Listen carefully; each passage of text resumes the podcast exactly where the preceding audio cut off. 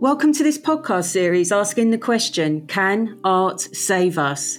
I'm starting the first national and international conversation about courage and curiosity. What do these qualities really mean, and why does it make a big difference to our mental, societal and democratic health? I talk to award-winning and diverse artists across the arts to explore these qualities in their lives and work, both to inspire and for us all to learn. I'm exploring why we need these qualities to help change the global epidemic of mental illness, loneliness, polarisation of our communities, and even global conflict. If the arts cultivate courage and curiosity, I'm asking the question, can art save us? My guest today recently received an Amazing Woman Award, celebrating her as an arts innovator. The British magazine Women and Home, sold worldwide, hosts these awards for women making a big difference in the world. And this is indeed a very celebratory year for Nicky Goulder, CEO of the charity Create. Founded 20 years ago, Create is now a multi-award winning charity, empowering the lives of society's most disadvantaged and vulnerable people. In fact, Create has won more than 120 awards since 2012 and has worked with 40,000 people since it started. This is a charity that changes lives through the creative arts, connecting, inspiring and empowering the people they work with. Working with artists, Create delivers purposeful projects for young and adult carers, disabled adults and children, prisoners, pensioners, marginalised groups including the homeless, refugees and the LGBTQ+ community. Currently, Create has partnered on a nationwide Feeding Creativity campaign with the Bakers Jacksons of Yorkshire. Publicised on millions of loaves of bread, Feeding Creativity is reaching schools and children nationwide whilst raising awareness of young carers. And if that's not enough, Nicky continues to volunteer herself, be it as a trustee or with the Samaritans mental health charity. And she has even bigger plans for the next 5 years. Hello, Nicky, and welcome to Can Art Save Us.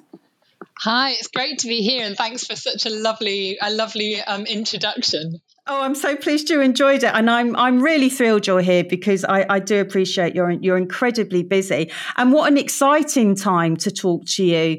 20 years, what an anniversary. So congratulations, first of all, 20 years of creating and to help create a fairer and more inclusive society. So this must feel like a huge landmark, both personally and professionally. It is a really, really special time. I think on our actual birthday, we had an amazing kind of party for our people, so our artists and our trustees and our staff.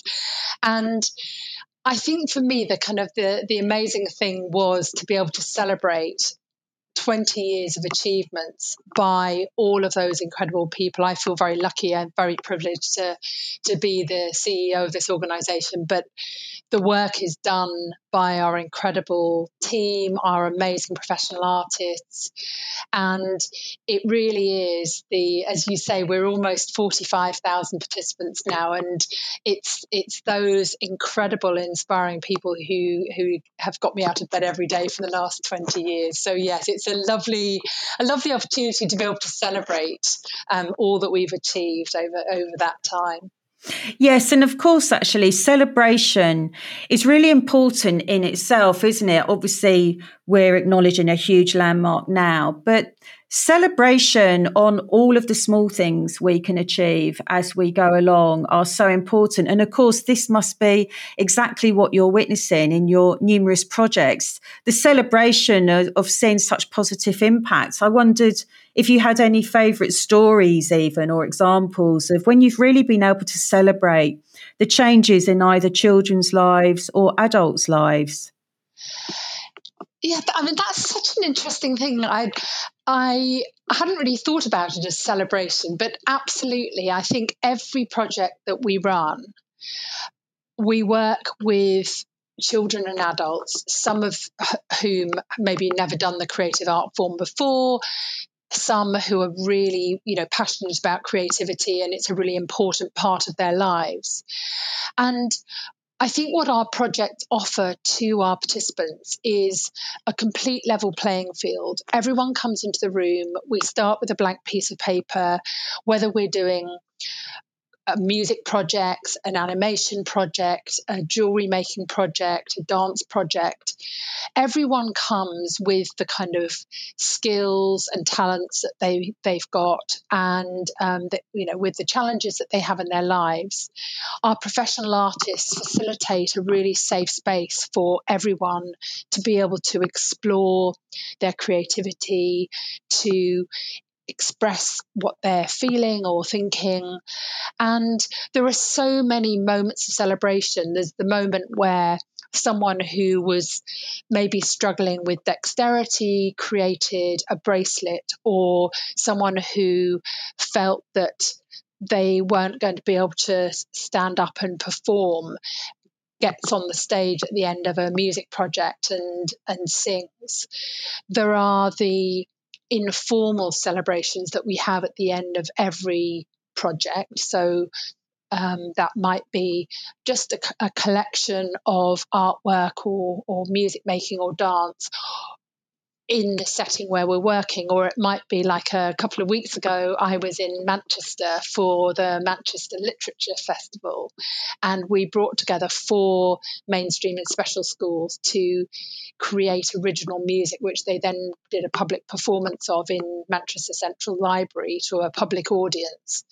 And that was a much more kind of formal and bigger celebration. So I think there are moments all the way through every project where we celebrate what our participants have achieved.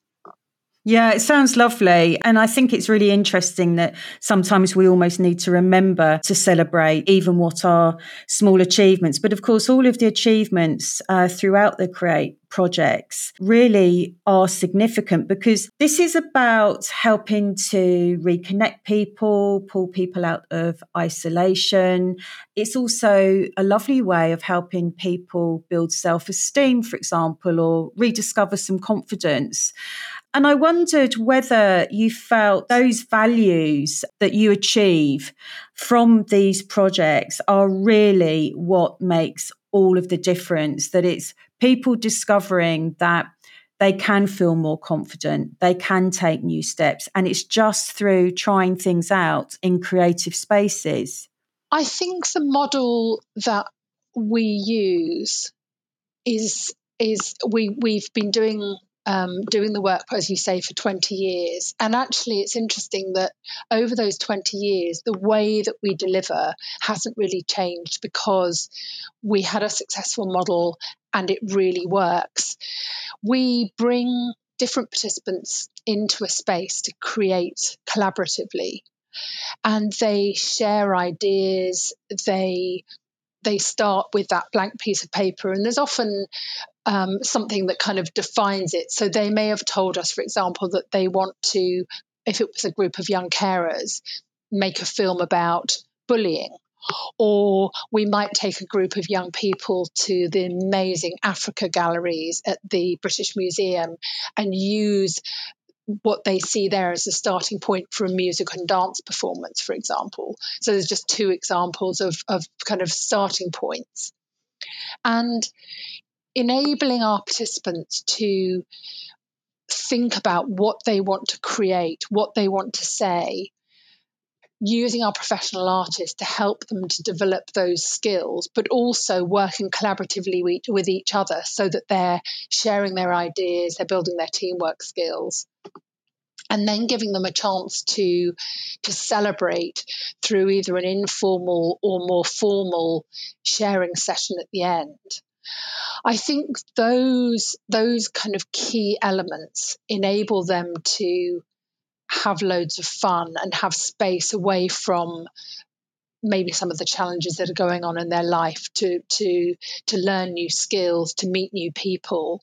We use the NHS's 5 ways to wellbeing to underpin all of our work, so that participants have a chance to connect with each other, to give each other kind of feedback and praise, to learn new things, to be active.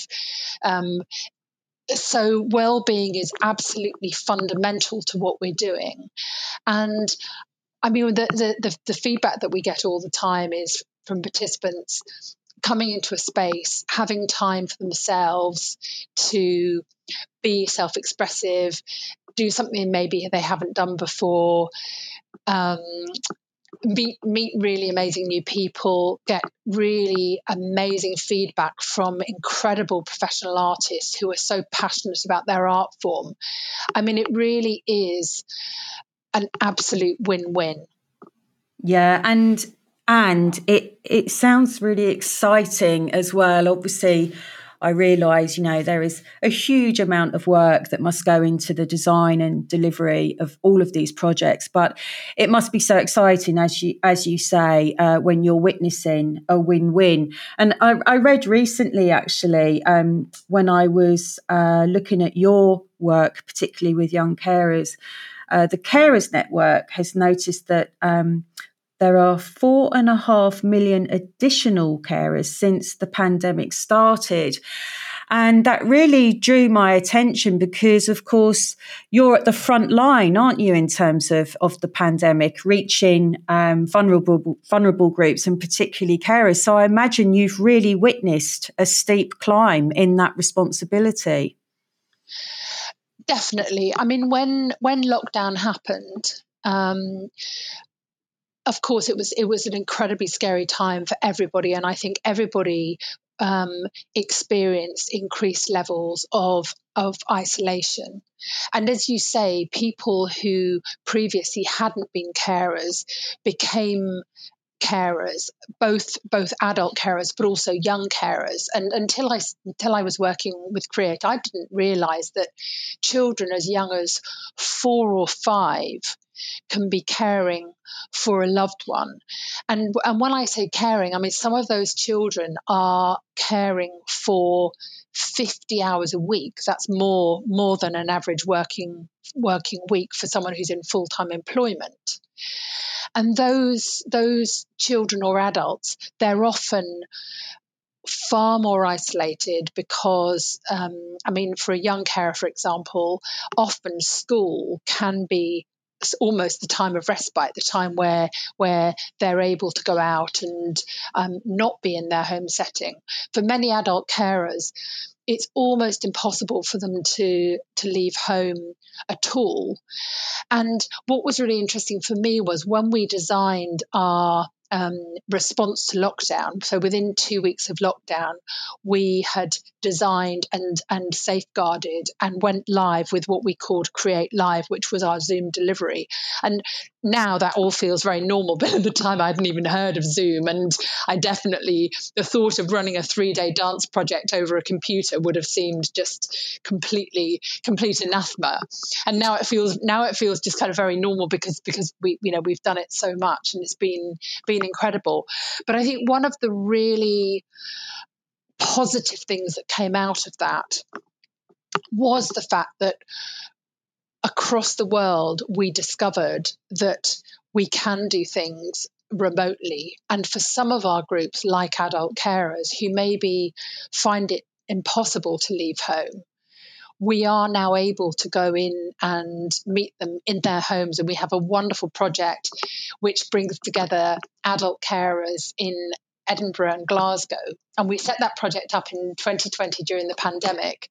And we're still running that project via Zoom. We did actually bring them together a few months ago in Edinburgh. We did an exhibition of their work, and the adult carers from Glasgow came across to Edinburgh, and they actually met in the flesh for the first time. And they built these incredible relationships and really helped one another with their resilience and with reducing isolation and you know, having fun and meeting up regularly for our project. And so it was very, very special to be able to showcase their work in a public setting and actually bring them together. But I love the fact that we're able to continue to meet these amazing carers and provide them with something via Zoom that they wouldn't be able to attend in person. So that's definitely been a positive for me. Yeah, I mean, it's a really significant lifeline, isn't it, when you really are able to reach inside a home because you can do it remotely and digitally. I mean, when you mention carers as young as 4 and 5 years old, it just doesn't seem possible, does it? And the risks that those young children are facing. You must witness an awful lot of courage, would you say, amongst young carers. They may not even consider it courage themselves, but they're taking on an awful lot of responsibility, and they're brave enough to turn up and meet their daily commitments, aren't they? I'm always utterly inspired by every single participant that we work with, because they all bring, you know, the particular challenges that they face, and young carers, absolutely. Some of the responsibilities for young carers, you know, they often dealing with medical things for family members. So I remember introducing a young carer to a journalist one time, and the journalist asked this young carer, "Do you do anything medical for your family?" And she said, She said, no, I just do normal caring things like, you know, shopping and cooking and cleaning. And then she said, well, my dad does have diabetes, and so I test his blood 4 times a day and then decide how much insulin to inject him with and then give him those injections. And the journalist said, oh, so quite medical then, you know, and for this young person, because this is what they've always done. And they were 14, and they told him they'd been doing this for 5 years. And that is a huge responsibility. And I think the thing is, so many young carers, I mean, they are just extraordinary, resilient young people. And many of them are really, really proud of their caring role. So I think it's really important that we recognise that they build incredible skills that lots of other young people don't have because of the responsibilities they have. They have such amazing transferable skills. Lots of young carers are also responsible for money in their home. So 17% of young carers aged 16 to 17 help with the family finances, compared to 0% of young people who aren't young carers. And we designed a program that teaches financial literacy, money in the home, through creativity. So we cover things like needs versus want and debt, and what are your rights as a vulnerable young person if the bailiffs turn up, and how do you weigh up the cost of shopping, maybe in a shop that's very near home that's a lot more expensive than maybe an Aldi that's a 15-minute bus ride. And the young people learn about money, but then they create new pieces of music or animation or another art form, and we have this incredible bank of resources now on our website which teach young people about money through the creative outputs of other young people. It's just a fantastic program. Yeah, it sounds really, really significant in terms of recognising, as you say, the life skills these young carers are actually acquiring almost independently. You know, I guess you could say learning on the job in many ways. I did read. It was via the Carers Trust survey, Professor Saul Becker saying young carers are being forced to become a hidden national health service. And as you were saying, there is a medical responsibility. So I imagine when Create come in with a project and can enable music or fashion or photography or making jewellery, it really is a space of being able to take care of themselves. Absolutely. I mean, I think what we try and do, every project we do is individually designed for the group of participants that we're working with. And so, as I mentioned earlier, if a group of young carers want to make a film about bullying because that's something that they really feel they want their voice to be heard around, that's what we'll do. I think giving young carers, and I would say all of our participant groups, but we're talking about young carers right now, a space to have really good quality time for themselves where they meet other young people who are in a similar situation to them. So there's a kind of a shared understanding which enables them to build trusting relationships. I think that our programmes, because they're very much focused around collaborative working, building social skills, which really help in reducing isolation, particularly when young people are meeting other young people who have these shared experiences. They build new skills. There is a complete focus on them. So all they are thinking about when they're in the room is having fun, learning how to make a bracelet, for example, or how to make a new piece of music. And so often young people tell us that they take those skills and then they use them as a way of enhancing their well-being beyond the programme. And that's a really, really important part of it. It's really important that the staff who work with those young carers week in, week out, they're in the room and they also learn new skills and new approaches from our artists. And so they're able to use those beyond the times when we're actually in there as well. So I think those are kind of added benefits. And young carers tell us that the projects really help them with their mental health. That ability, one young person told me that she always has a pad and pencil beside her bed now. And if she's feeling low, she will draw, because that was something that she developed on the programme. Another young carer told us that creativity really helped her with her mental health. And she said, and creativity lets me dream. And I just love that quote. I love the thought of doing a program with Create and then being able to have that mental space and provide, helping with your own resilience, because you've got new skills and new tools and you've had that space that you really need away from the stresses and challenges of caring. Absolutely. And it's really interesting when you mention, or the carer mentions, dreaming, because of course dreaming and imagination is all part of a healthy and flourishing mind. And it actually reminds me of a reference that you made in terms of having a vision. And this is really prior to you formalising, if you like, Create all those years ago. And I was really interested in how you might describe vision, or how your own creative thinking pulled together the idea to even begin Create all those years ago.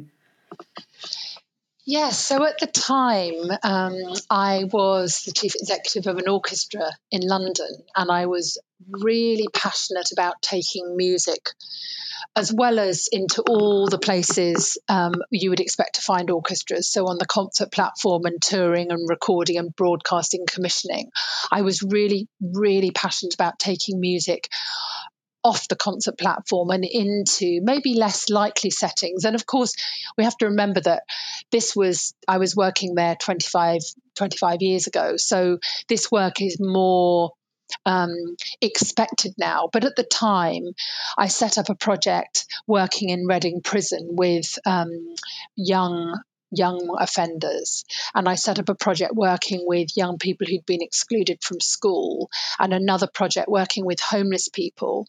And these projects were all very, very challenging participant groups who had, real challenges that they were dealing with in their lives. And I absolutely saw the power of, I guess, creativity. I mean, we were an orchestra, and so it was music. But I saw the absolute power of bringing a group of people together with a group of professional musicians and enabling them to express their thoughts and their feelings through music, which is so powerful. And of course, it also crosses so many different communities. There are so many different types of music that reach so many different people, and it doesn't rely on you know, spoken skills. So for people who are maybe struggling with literacy for whatever reason, music is just such a, or can be such an amazing leveler. And I just saw the incredible power of music in people's lives. And then, as you say, I had a vision in 2002 of a charity that would work across the UK, across all the creative arts, with anyone who was disadvantaged or vulnerable, so that instead of going, as I was, to our homeless centre and saying, would you like a music project, I could go and say, what are you trying to achieve for your clients? And these are the things that the creative arts can bring. What sort of project would work for you? And so that was really where Create came from. It came from a vision back in 2002 of that charity. Yeah, it's fascinating and such interesting points around music. I've had the pleasure to interview musicians and artists that work, if you like, in borderless orchestras. So the Orchestra of Syrian Musicians, for example, you know, these are displaced people, but they've come together through music. And also music has been able to replace trauma and just be able to put the mind and focus back on the joy of music, of remembering traditions and of that creativity. And I think that point you made about not having to rely on language is really, really, really core into what a lot of people need. Even a break from language, if that makes sense, because it's almost a break from your own mind, your own worries. I mean, that orchestra sounds absolutely amazing. I mean, going back to the project I was telling you about that we did in Manchester a couple of weeks ago, we were working with 4 schools, and there was a mainstream school and 3 different special schools.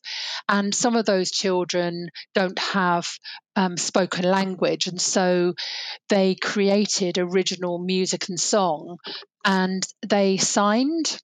So all the children learnt the signs for the song, so that those who had verbal language and those who didn't have verbal language were all able to communicate.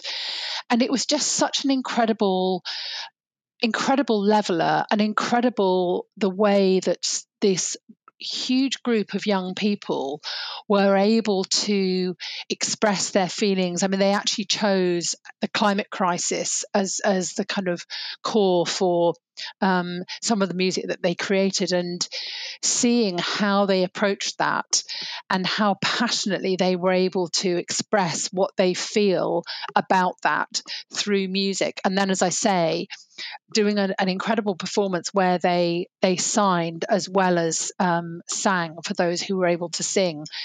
It's just, music is just such a powerful tool.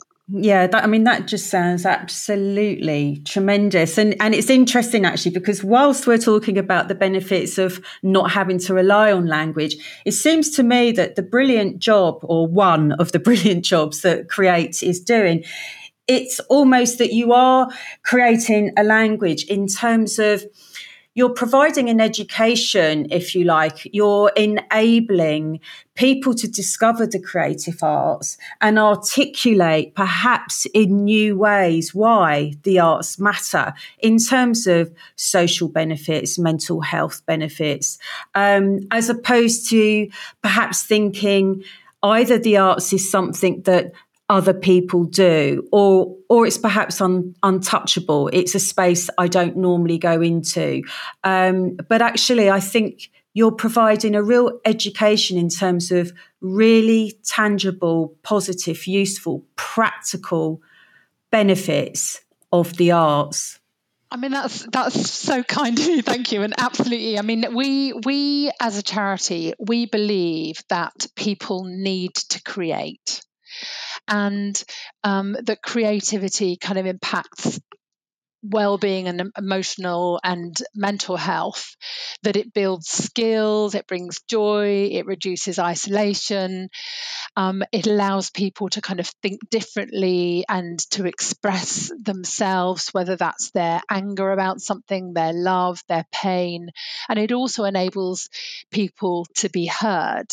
The World Economic Forum has identified creativity as a core skill for business. And so when we enable our participants to be creative, we're helping them in work and in school. And of course, creativity also kind of inspires and empowers and raises aspirations. We've got one young person who we actually started working with when she was 7 years old, and she's now 17, and she's studying at the Brit, which is, the really famous place in London where people like Adele trained. And she's currently studying a mix of making films and acting. She's trying to work out which of those two she wants. And she absolutely says that working with Create over so many years and having a chance to experience so many different art forms and learn new skills and really find herself and find the power and importance of creativity for her has been absolutely life-changing. Her mum describes Create as her second family, which I absolutely love.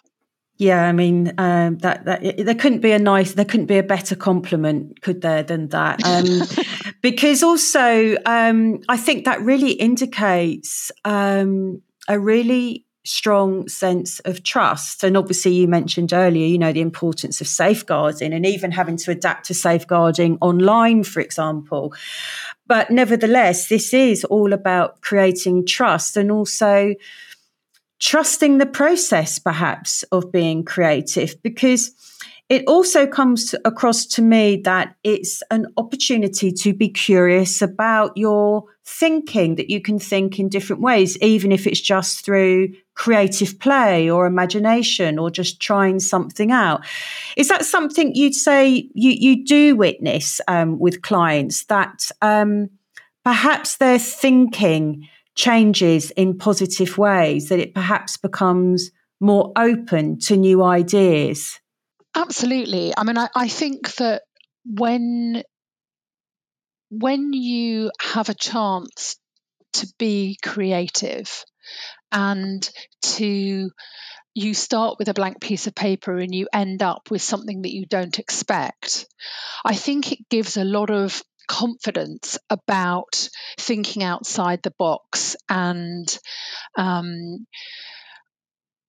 doing things in new ways and different ways. And I think the fact that our projects bring people together to do that, they learn from each other. So, I mean, for example, one of our projects that I'm incredibly passionate about is called Inside Stories, and it enables parents in prison to create original stories for their children.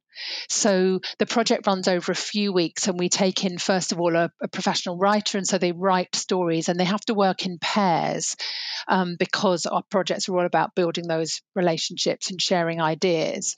And then the second week they work with a visual artist to create the artwork that goes into that storybook with the story. And then in the final section, they record their stories and they make music as a team, so a sort of a soundscape that goes behind. And then they do the most amazing family day where their children come in and they play their music and read the stories to their children. And I think one of the things that is so powerful about that is that often we find that maybe out of the pair who are working together on a story, maybe one of them really struggles with their literacy and perhaps lean a little bit more on the other one for some of the story writing. And we always say to them, creating a story, it's not about being able to write it down in perfect writing. This is about imagining what is it that you want to say to your child. And then you get the second week where maybe the person who struggled a little bit more with the writing is stronger on the art. And so they really learn from each other that collaboration, 2 plus 2 equals 5, I guess, that kind of concept.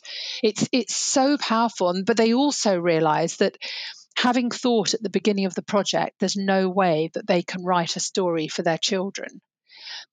Actually, by the end of the week, they've written, illustrated, recorded, and set that story to music. And then it's published in a beautiful book with a CD, and they each have a personal message for their child.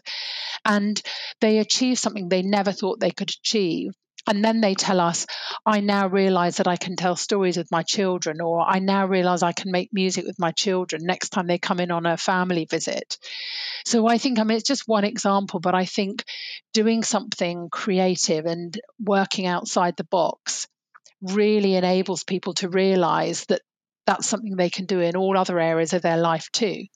Yeah, when I read about the My Dad's in Prison project and everything you've just said, I just thought it was an absolutely outstanding and breakthrough achievement. And a quote I took away from that from one of the participants, one of the dads in prison, was, "This project has definitely been one of the more productive things I've done since I've been in jail." And I thought, that was just such a huge statement of achievement. We're talking about thinking outside of the box when, of course, these are people who are very firmly inside a box. And, there are so many issues and debates, of course, around, the prison system and the idea of reform and how do we best reform people. And I think that example of storytelling must just be so significant, because it's a time for a participant to really explore their thinking, their ideas, what they want to say, and perhaps for the first time, perhaps articulating things even to their children that they've never been able to find a way of doing before. Definitely. And I always love the fact that so many of the stories kind of have a moral tale. I remember many, many years ago, one of the dads wrote a story about a dummy. And this dummy, the kind of the refrain was, big girls don't need a dummy anymore.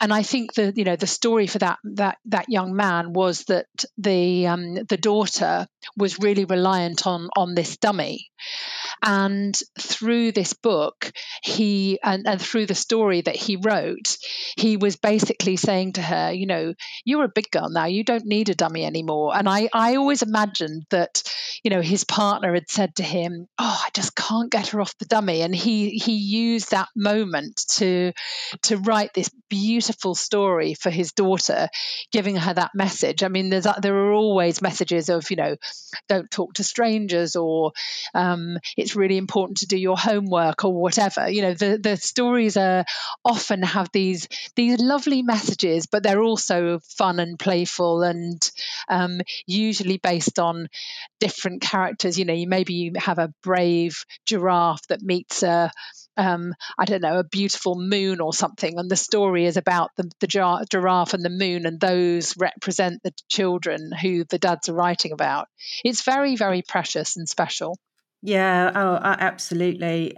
And it makes me curious, Nicky, about your own thinking. The lovely openness that you have with your own thinking and your own ideas and your willingness to extend that. And I know that actually your decision to go to university was actually led by a chance encounter with a professor on a train. So I'm desperately curious as to what this professor actually said, to change your mind. So I'd love to hear that from you. And then, of course, how university did help you continue to develop your own thinking. I mean, the professor story, I was on a train. I hadn't gone to university after school for various different reasons. And I was on a train actually going down to Exeter to stay with my brother, who was at university down there. And I went into the dining car, and anybody who knows me knows that I often get chatting to people in places. So it was no surprise that I got chatting to this professor, and he was asking me about, you know, about what I did as a job. And I was telling him about an experience I'd had recently where I'd been dragged by a friend to a concert at the Barbican, and I'd literally left walking on air and thinking, why wasn't I aware of how incredibly powerful and amazing and important classical music, I mean all music, but that experience was classical music, was, and thinking, gosh, you know, I really wish I'd known about this and I wish I could tell everybody about it. And this professor was asking me about my job and what I did and how I felt about it.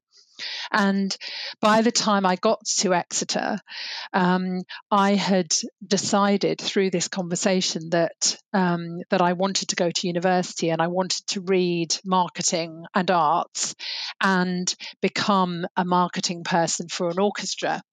So I sort of arrive with my poor unsuspecting brother and his friends and bounce into the room and say, oh, I'm going to go to university. I've just met this professor. And one of my brother's friends said to me, you'll never do it.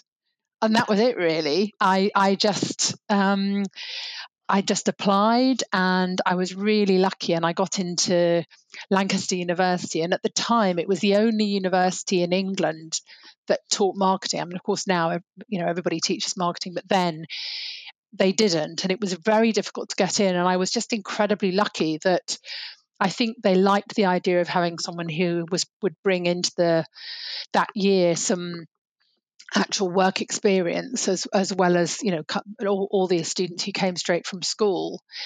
And so, yes, I went to Lancaster, and on my first day there, we were told that we actually weren't going to be studying just marketing, which is what I'd signed up for. But in the first year, we had to pick 3 subjects, and we had to study 3 subjects to the same weighting. And I was just a bit bemused by this whole thing because I'd gone there to read marketing, and I actually ended up picking economics and Italian. And the Italian was amazing because, as well as learning the language, and I speak it very, very badly now, but I spoke it much better then. But we also did Italian cinema and history and art, and the art was just hugely transformational for me.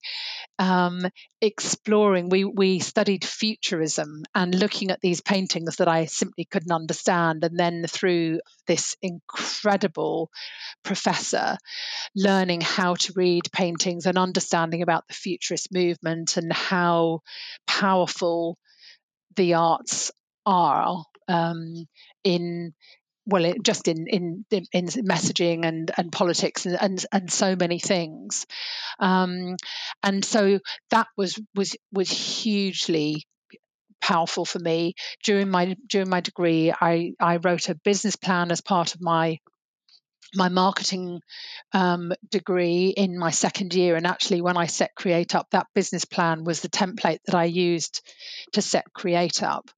And then the other thing I did while I was at uni that was just so important was I joined Nightline and became a listener for Nightline, and I ended up running that service for 2 years, and that was just so amazing. And then, as you say, I was a Samaritan for many years, and actually I recently left the Samaritans, and I'm now work as a volunteer for Childline. So, you know, it's just been hugely important in my life, that experience of being at uni and meeting that amazing professor. I wish I could tell him. Yeah. Well, you never know. He might be listening. He might. But that's such a significant story. The fact that one of your brother's friends said, you'll never do it, it's always so astounding to me when there are characters, if you like, in our lives that try to shut things down. And of course, it seems you're very much in the business of showing people they can do it. You're enabling people through these projects to discover or rediscover even themselves. And it seems to me that perhaps, or would you say you've always been naturally curious or naturally open, that you're not easily shut down, and you're trying to make sure other people aren't shut down? Gosh, that's such a good question. It's not something I haven't really thought about it like that before. I mean, absolutely. I think I am passionate about enabling everybody to have a voice and enabling people to be heard, and ensuring that every single person that we work with at Create has a chance to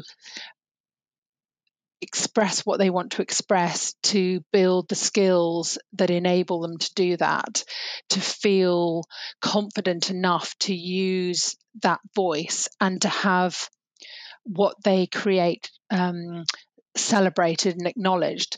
We have a no competition policy at Create. So if, for example, we do a photography project and we're doing an exhibition, each participant will pick their favourite picture or pictures, and those will be exhibited. We wouldn't dream of saying, oh, these are the best, in however you define best, 15 pictures that have been created.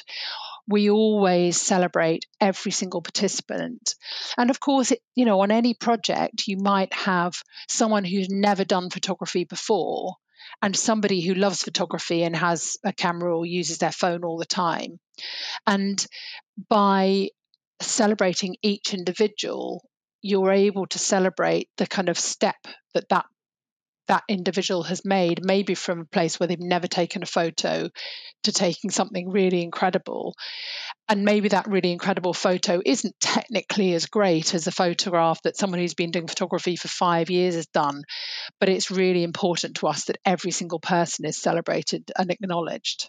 Yeah, and it's lovely because, of course, that goes back to really what we were saying at the beginning of the interview, that celebration really matters, and celebration doesn't have to mean something really over the top with brass bands and balloons, but it's about acknowledgement, isn't it? We're all coming from different places and we're achieving different things in different ways, and celebration really matters. I wondered, Nicky, if I could share a quote with you, because I loved it and really respected everything you said in this particular quote. And you were commenting on your own life, and you were saying, looking back, I recognise that I have stepped into the dark several times, that my glass has been half full, that I have drawn on my creativity, passion, resilience and drive, and that hard work has underpinned everything. And I just thought that was a really brave, actually, a lovely, open, honest, brave statement to make. So I love the authenticity that you're able to recognise, when you've had dark times or struggles for whatever reason, because you can really extend that and relate to perhaps people you work with, and you have lived that experience, if you like, of when creativity has made a difference to you. I wondered if there was an example you'd like to share even. I suppose one thing that really jumps out for me is the 23rd of March 2020, where our office was locked by the people who own it, and we were all told we had to go home. And having established and run a charity that is absolutely focused on bringing together people who are isolated and vulnerable and giving them opportunities for self-expression and joy and skill building and all the things that we've just talked about. I was walking home that day, and if anyone had seen me, they would really have thought that I was a little bit of a strange person, because I was out loud saying, for goodness sake, you're a creative person, there has to be a way. And literally our diary had gone from being full of dozens and dozens and dozens of projects to being completely empty. There was nothing in the Create diary for the first time in 17 years. And I literally spent the next 2 weeks thinking, making calls. And as I said before, we designed what we called Create Live, which was our Zoom delivery. And I went from this place of feeling so scared and dark, both because I'm very much a people person and I love being with people, and I was very afraid of what this unknown thing of not being allowed to leave home meant for me personally. But much more importantly than that, all of our participants around the country, and I just couldn't imagine. I sort of felt, if we can't find a way, Create doesn't deserve to exist, because this is the time our participants need us more than they've ever needed us before. And we're a creative charity, so we really just should be able to find a way. And so we designed Create Live, and just the incredible joy of 2 weeks, 2 weeks after that date, the 23rd of March, seeing all these children's faces popping up on my screen. And we'd done a pilot with a few young people that we knew really well, but then seeing, you know, all these faces popping up on my screen and thinking, oh my gosh, we really are doing this. And I think being able to think outside the box and looking at, you know, not only in terms of designing the program, but also around the safeguarding issues, because there were so many things that were different because we were doing it online, and obviously making sure that our participants were safe was absolutely, we couldn't possibly go live until we'd done that. So for me, that was one thing. And I think one thing personally was doing those projects. When we enabled, we had to upskill all our artists in how to deliver over Zoom, because of course they didn't know how to do it. And so what we decided to do was, before we allowed each one to deliver live with a group of our participants, we did a session with our staff team, which was just brilliant, because it meant the artist had a safe space to try out activities, but it also meant that our staff team, from wherever they were, all came together themselves. And so it was really great for our team's well-being, and they all had a chance to be creative. And I ended up doing a number of photography projects, both through these sessions, but also through attending sessions we were doing with our participants. And so my own personal lockdown project was every day taking a photograph that was something that was positive or beautiful or surprising. It's amazing how much you discover. I'm sure many of us feel this, that when you're suddenly in your home, which I had traditionally spent very little time in my home up till then, day after day after day, trying to find something new to see and different, and capturing things in different ways.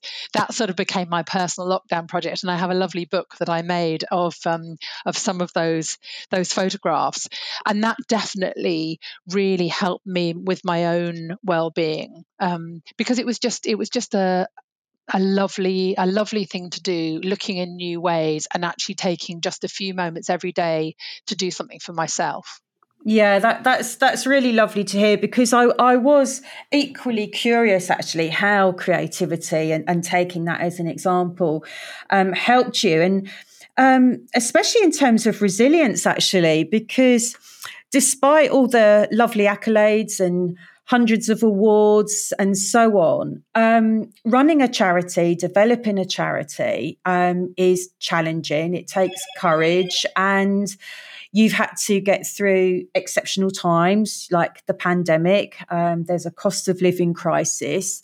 So in other words, you're witnessing very, very serious social conditions. And I can really understand that panic of we can't abandon, so to speak, unintentionally. We can't abandon our participants and all the new clients that you wanted to reach.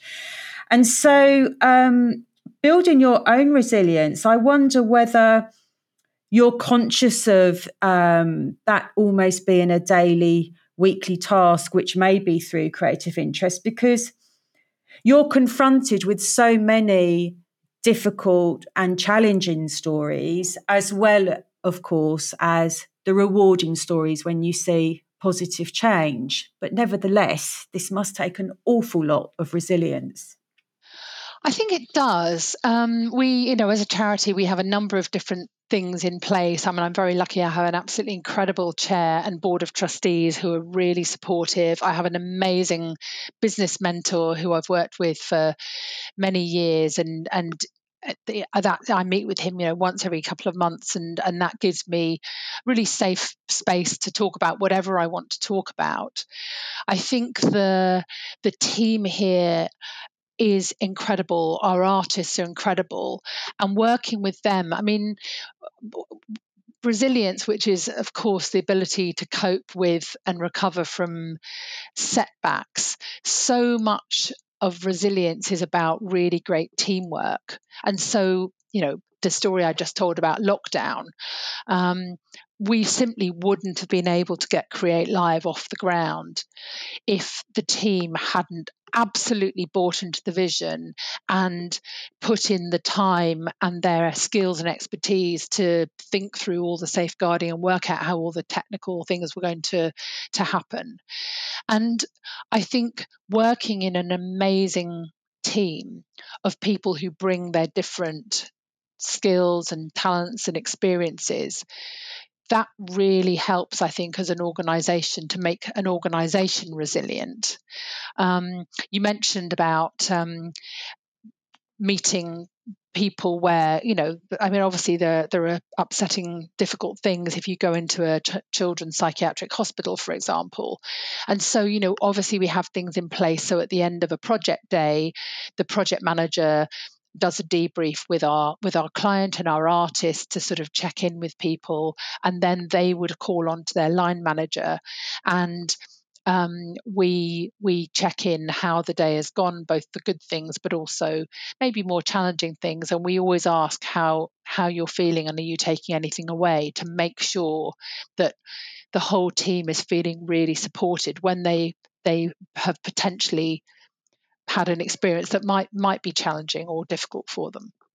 Yeah, absolutely. There's a lot of care involved, every which way, really, isn't there? And it really is about feeding creativity, which, of course, is the campaign title of which you're currently involved with. And I wondered if, for the listeners, you'd like to share some context on Feeding Creativity that's now stamped all over millions of loaves of bread. Oh my gosh, it is just the most exciting thing when you start a charity. And I mean, my kind of, we're in year three of a very exciting and ambitious strategy to double the reach and impact of the work, and working with Jacksons, and first of all being, as you say, printed. Our brand is printed on 3 million loaves between July and November 2023. And then they've set up this fantastic microsite where people can find out more about the charity. They funded us to do a series of different projects with young carers, and we together did this survey around creativity, and that was really, really interesting, finding out what is described as X number of Brits think or feel, and finding out that 93% of Brits say that creativity is important to their well-being, whilst at the same time around 25% say that financial situation means that they can't access creativity. And I guess that's kind of where Create's work comes in, because we work with people who can't afford — all of our projects are free to the end user — who can't afford to pay for that. And working with Jacksons has just been fantastic, because it's funded us to do really, really important work around the country with young carers, but it's also really helped to raise both the profile of the charity but also the absolute importance of creativity, which as you know, I mean, as someone who runs a creative arts charity, you know, people need to create, and every single person deserves to have access to the power of creativity in their lives. Yeah, and in terms of the awareness raising that you've achieved, to have this stamped on probably the number one household item, you know, that loaf of bread carrying this vital message about feeding creativity and opening that door onto why it's important. What an achievement. Yeah, it really...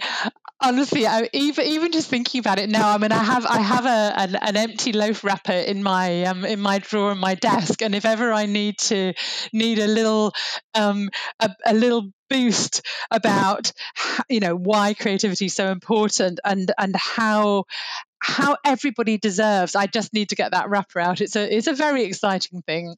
Yeah, it is. And another thing to say congratulations for in your amazing 20 years. So I'm just wondering if I can just finish on a couple more questions as I race the clock. Of course. And one being that this season publishes on November the 20th, which is World Children's Day.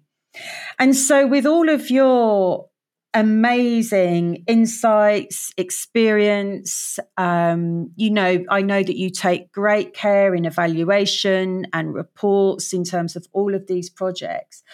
I wonder what your key or even your most urgent advice might be to anyone who's listening, including policymakers, as to why children need equal access to the arts and creativity. I mean, you're absolutely on my favourite subject, really.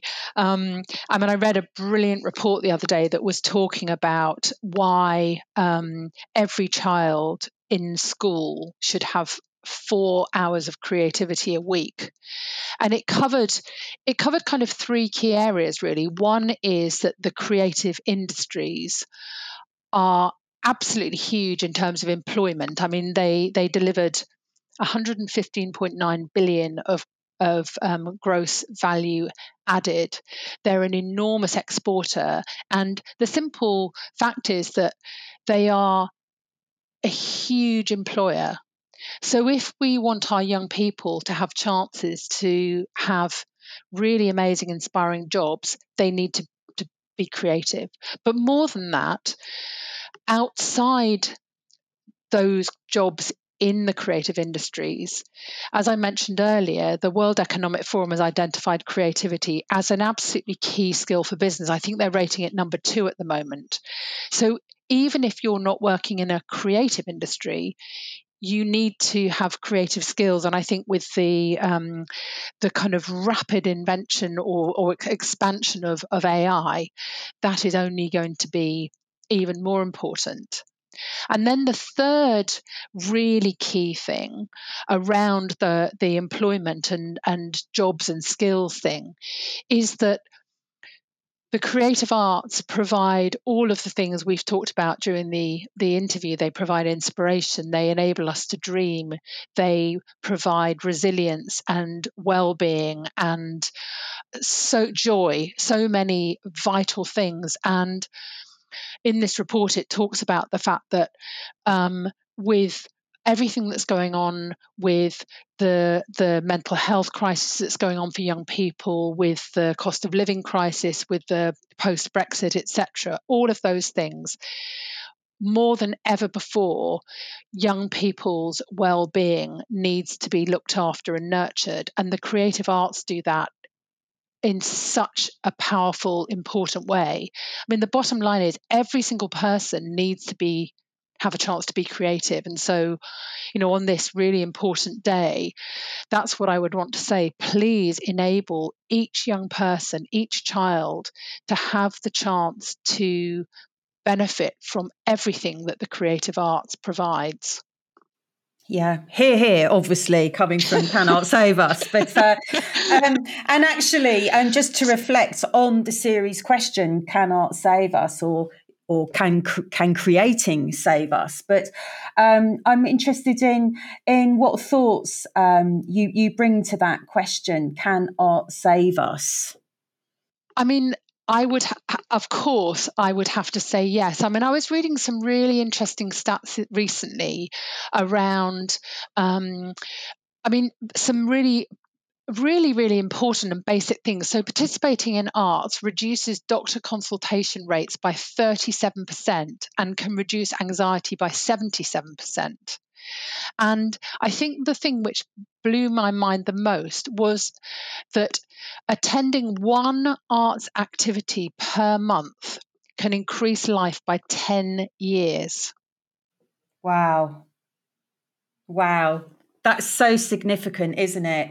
And perhaps this goes back to the point I made earlier, that I really do believe that you're delivering a really significant educative service, because this kind of information is really helping people understand more easily and more clearly why the arts and creativity matters. And it's helping all of us to articulate a better understanding as to why we should make more time and effort to include the arts and creativity in our lives.